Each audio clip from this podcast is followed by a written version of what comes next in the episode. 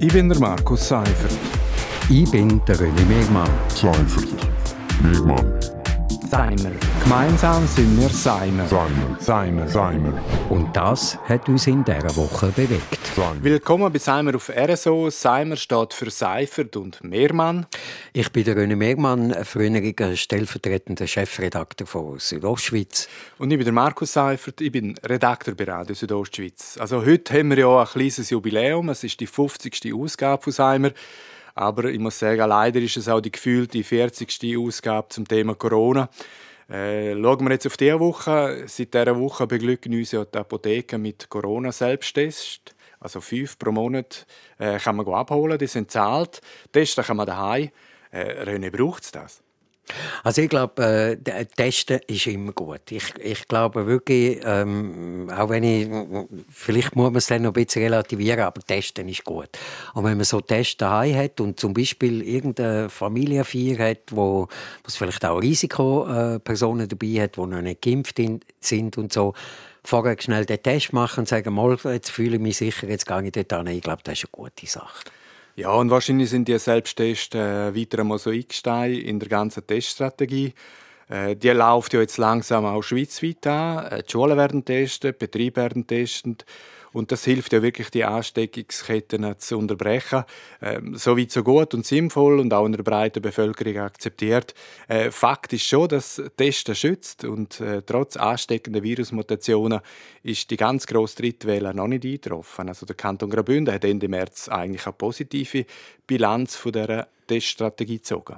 Das hat er gezogen und das stimmt wahrscheinlich auch, ob allerdings die Teststrategie wirklich so überzeugend gut ist, wie der Kanton Graubünden immer sagt. Ich glaube, da muss man noch ein bisschen abwarten. Also wenn man die aktuellen Fallzahlen anschaut, Hospitalisierung zum Beispiel in den letzten 3 Tagen 7 Leute neu im Spital, nicht auf der Intensivpflegestation, aber doch im Spital wegen Corona. Wir haben im Moment 334 Personen in Isolation, also aktive Fälle. Das ist seit dem Anfang Monat, also seit Anfang April, eigentlich kontinuierlich angestiegen. Ich würde jetzt noch nicht 100% Entwarnung geben. Ja, ich glaube, für das ist es wirklich noch zu früh. Und der Bund hat ja eigentlich mal 4 Kriterien festgelegt, wo er die Lage laufend überprüft. Das ist zum Beispiel die Inzidenz, also das heisst Fälle pro 100'000 Einwohner, Belegung von der Intensivbetten, Spitaleintritt, sogenannte R-Werte. Und Stand heute liegen alle Werte unter der Schwelle für härtere Massnahmen. Also eigentlich muss man jetzt gerade sagen, die Schweiz hat vieles gut gemacht. Das glaube ich auch. Die Schweiz hat vieles gut gemacht. Und die Schweiz hat ja nie einen wahnsinnigen, strengen Lockdown gehabt. Es hat keine Ausgangssperre gegeben. Bei uns hat man immer können. Es hat einfach nichts offen. Aber man hat eigentlich immer können machen, was man wollte. Und ich glaube, gerade auch mit dem Testen ist sicher eine Strategie. Ob das dann wirklich eben zu 100% hilft, das bin ich mir nicht ganz so sicher. Ich weiss nicht, vielleicht wird die dritte Welle nicht ganz so gross wie die zweite. Und dann haben wir doch schon einiges erreicht. Also eben vieles gut gemacht, aber im Nachhinein könnte man schon sagen, man hätte es auch besser machen können. Also Beispiel Skigebiet, die Terrassen, die wochenlang eigentlich in der Diskussion waren. Jetzt muss man sagen, das sind keine Beschleuniger von dieser Virusverbreitung, also keine Hotspots. Und man muss sich die Frage stellen, ob die Schliessung der Restaurants weiterhin nötig ist. Also mir ist eigentlich lieber ein Viertisch mit einem Schutzkonzept, wie es in der Beizen eigentlich wäre. Also so ein Menschenauflauf gegenüber einem TKW in der Altstadt, wie wir es jetzt sehen. Ja, ich glaube schon. Ich könnte mir auch vorstellen, dass man jetzt wirklich einmal in einem ersten Schritt auch dazu hätte können übergehen und sagen, wir machen die Terrasse zumindest auf. Also das glaube ich schon auch. Ein weiterer Kritikpunkt. Monatelang hat man gerungen um genügend Impfstoff. Jetzt kurz vor Ostern sind ein paar 100'000 Dosen geliefert worden. Aber die hat man zuerst einmal eingelagert, weil die Impfzentren teilweise über Ostern geschlossen haben. Also Bei uns ist es offenbar nicht der Fall gewesen, aber das ist schon Schildbürger, oder? Das kann ich überhaupt nicht nachvollziehen.